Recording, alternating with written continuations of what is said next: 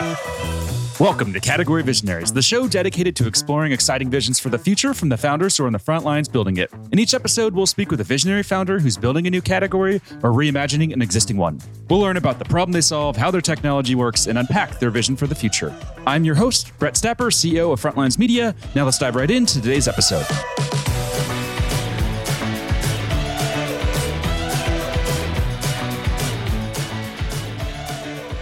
Hey everyone, and thanks for listening. Today I'm speaking with Alan Shreve, CEO and founder of ngrok, an API-first ingress as a service platform that's raised 50 million in funding. Alan, thanks for chatting with me today. Thanks for having me, Brett. It's great to be here. Yeah, no problem. So to kick things off, could we just start with a quick summary of who you are and a bit more about your background? Yeah. So uh, my name's Alan Shreve. I'm inconshreveable on the internet. I am the creator and founder of ngrok. You know, I got my start. I went to the University of Michigan. I studied computer science there. I was developing before that, but um, got my start uh, kind of there. I was, you know, have been doing entrepreneurial things on and off for a long time. The first job that I took out of college was at a small startup at the time called Twilio, where I was one of the first engineers and built the, messaging team there. And that kind of like got me into the distributed systems and, and networking world that eventually led to kind of my journey into ngrok. And I'm sure you learned a lot while you were at Twilio, but if you had to choose maybe one or two big things that you learned from your time there, what would it be? Wow, so many. I would say like a lot of the things that I learned about like building for scale and building distributed systems architecture, a lot of the like kind of like foundational principles of, of how you build those systems was certainly a, a thing that I picked up at Twilio and really uh, took forward. And the other was, you know, really further refining like what it means to be and build a developer facing product and developer facing company. That was something that Jeff and, and the rest of the team at Twilio did really well and definitely something that I've carried forward into to ngrok and all my projects since. And a couple of questions that we like to ask, really just to better understand what makes you tick as a founder. First one, what CEO or founder do you admire the most, and what do you admire about them? I don't really have like a favorite founder or CEO that I like look up to. I think in general, I tend to admire teams of people. And the ones that I, maybe unsurprisingly, because of uh, how ngrok has been built and founded, I do really look up to teams that have bootstrapped their companies for, you know, not that it's any different or better or than raising capital and, and kind of doing things the venture funded way. But there is something pretty gritty about, you know, building a bootstrap company. And so I, I do, um, you know, admire those teams for the grit and the focus and the execution required to take something from nothing to, you know, a real functioning company, basically just on the backs of like, you know, focus on customers. And are there any specific teams that come to mind there? There are many, right? You know, I think there are pretty well known stories about uh, some of the major companies that have been bootstrapped, companies like, you know, Atlassian or MailChimp GitHub that folks like to point at, but there are plenty outside of, of software as well that are interesting too. What about books? Are there any specific books that have had a major impact on you? Yeah. One of the books that have an impact on me you know, I was thinking about that and noticed it wasn't a question about, you know, like business books. I would say like the book that I like go back to and reread the most in my life that kind of has like a really profound impact on me is uh, The Little Prince. Have you read it? No, I haven't. Oh, it's a really lovely story. It's uh, kind of a children's book, kind of not a children's book about uh, a prince from another planet who comes to Earth trying to really understand the meaning of life and what we're here for. Nice. I'll have to check that out. Yeah. And those are the types of books that I love to hear about. As you saw from the questions we sent, I get a little bit burnt out just hearing like the same old business books over and over again. So love that you pulled an example that I haven't heard of and would love to follow up on that then too. So how many times a year do you read this? Is this like a, a yearly book for you, a quarterly book? How, how often are you rereading it?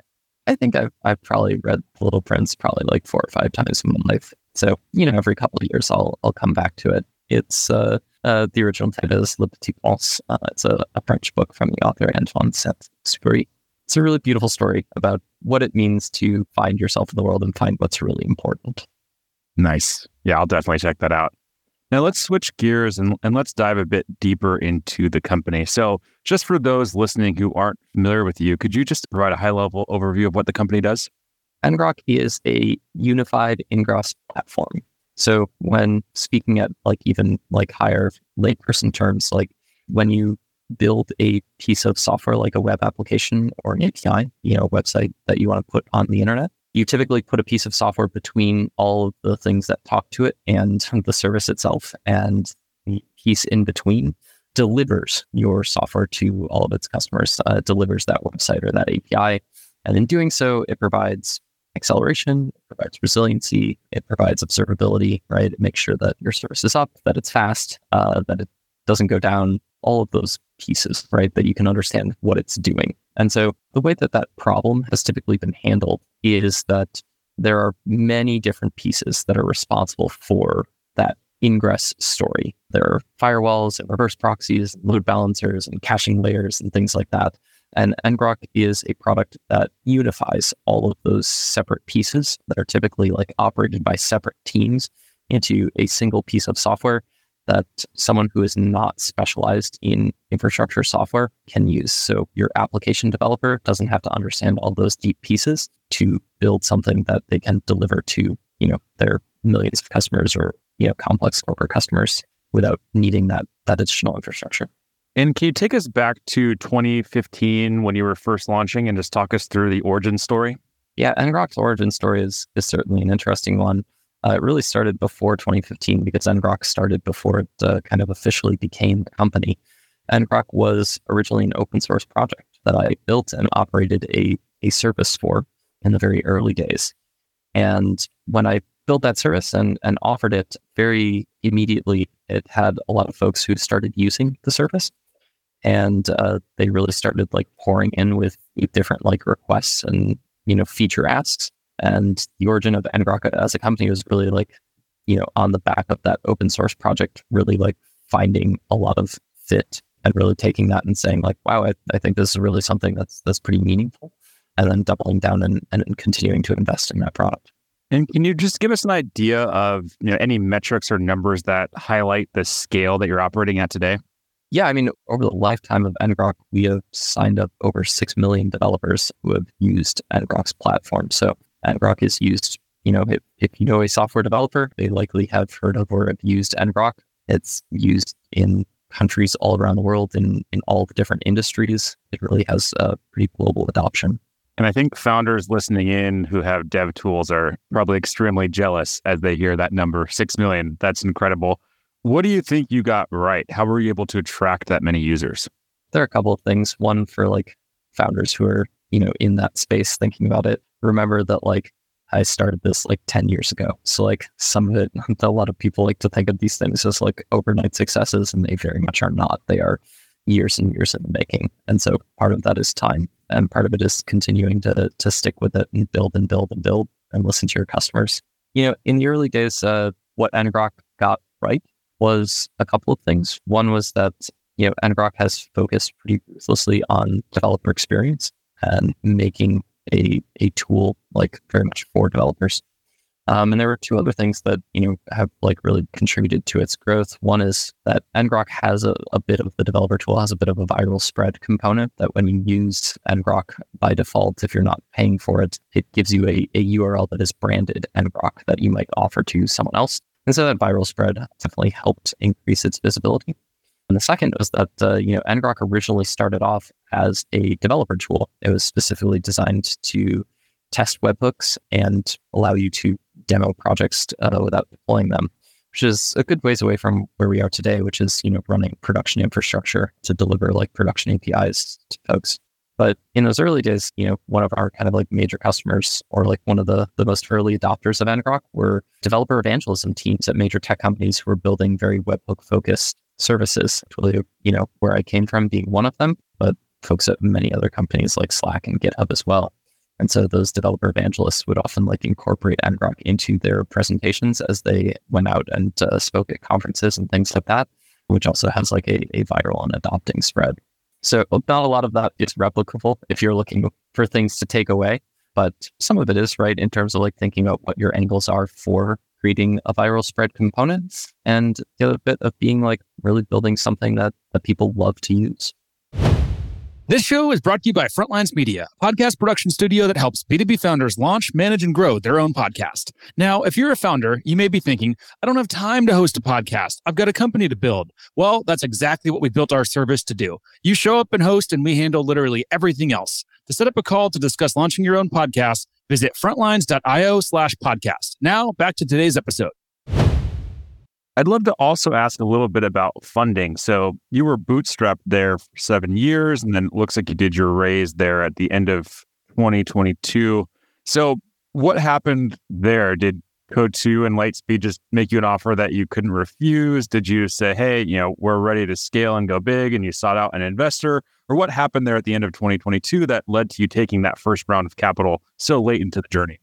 Yeah, like you said, ngrok was fully bootstrapped up until 2022. Uh, there was absolutely no investment. I really started ngrok on a credit card, paying you know like twenty dollars a month for an instance to host it, and uh, quickly paid for itself with its first customers, and really grew the business entirely as a bootstrap business for for those intervening seven years what we kind of like came into in 2022 is just uh, increasing demand for the product and increasing ambition for what we wanted to to build and tackle. You know, ngrok, the developer tool, was something that we talked about, you know, just a few moments ago. But ngrok, the production infrastructure tool, is something that is much more ambitious. It requires a lot more investment, both on a product and marketing side. It doesn't have quite the viral spread that you know something like a developer tool that can be shared does. Um, and so, really, the scope and size of that ambition and the scope and size of the customer demand really is what the fundraise was about. And were you nervous about taking that first round of capital? It sounds like you were very focused on being a bootstrapped company and you made that change pretty late. Was that hard to make that shift? No. The raise of capital is really about, you know, taking ngrok and bringing it to meet the existing to meet the demand that we're seeing.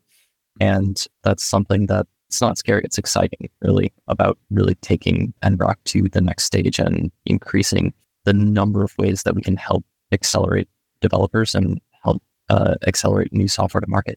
Makes sense. Yeah, the reason I ask is I see online, yeah, there's kind of like two camps, right? There's like the bootstrappers, and then there's the the venture backed folks, and typically those two don't get along. The bootstrappers tend to talk crap about the VC backed companies, and, and vice versa. So was curious if you were like very, very tied to bootstrapping and you felt like a traitor uh, when you raised venture capital. That's what we had someone who uh, came on who had a pretty similar journey. That's how they said they felt in the end when they switched from being bootstrapped to raising venture capital. They they said they felt like they betrayed the bootstrapper community a little bit.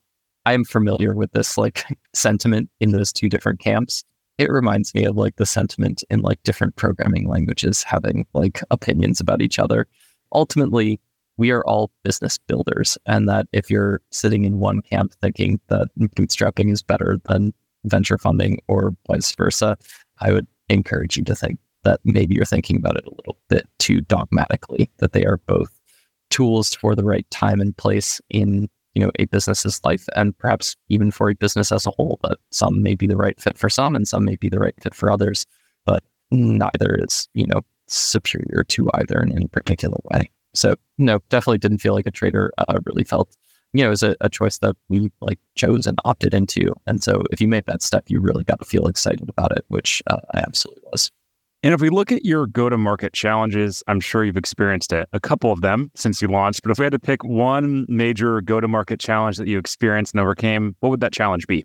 Well, that's a good question. I'll give you a challenge. I'm not sure that we've overcome it yet, but it's certainly one that we're we're making progress on which is that, you know, ngrok spent many first years of its life as a developer tool, something that software engineers used while they were building new software, right? But that when it came time to go to production, they like, you know, brought in a, a new technology to take them to production, right? And so our like big go-to-market challenge right now is about telling the story of, you know, running ngrok in production and being production infrastructure the way that you know we do ourselves, like uh, dog food ngrok for our own software delivery, and have many customers who run ngrok in that uh, kind of production infrastructure way.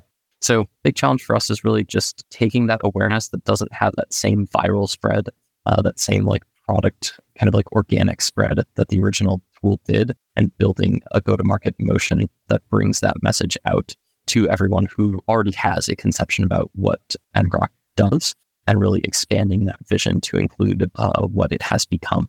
All right, final question here. Let's zoom out into the future. So, if you could just paint a picture for us, what's that three to five year vision look like? So, that three to five year vision is really expanding on what we talked about earlier is ngrok being a ingress, unified ingress platform At ngrok, we are excited about increasing the pace of innovation on the internet, about lowering the barrier to entry to building and shipping and delivering new software. And right now, to build and deliver software requires, uh, especially in, in our particular domain, often requires a tremendous amount of infrastructure expertise, you know, both in in small startups, but also in in large companies. You know, you're coordinating everything from like firewalls to caching proxies, reverse proxies, load balancers, application firewalls, you know, API gateways that all have to be like wedded together, um, usually by many different teams.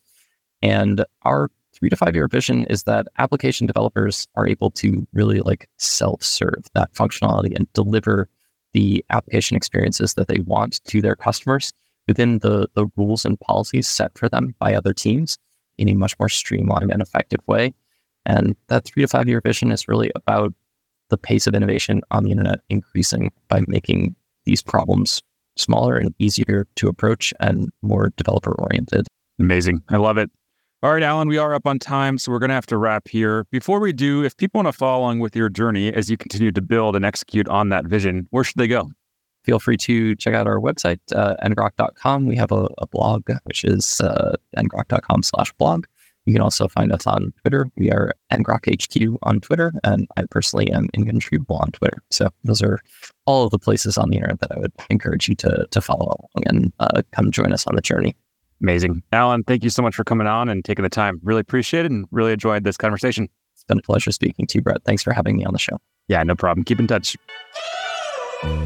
This episode of Category Visionaries is brought to you by Frontlines Media, Silicon Valley's leading podcast production studio. If you're a B2B founder looking for help launching and growing your own podcast, visit frontlines.io slash podcast. And for the latest episode, search for Category Visionaries on your podcast platform of choice. Thanks for listening, and we'll catch you on the next episode.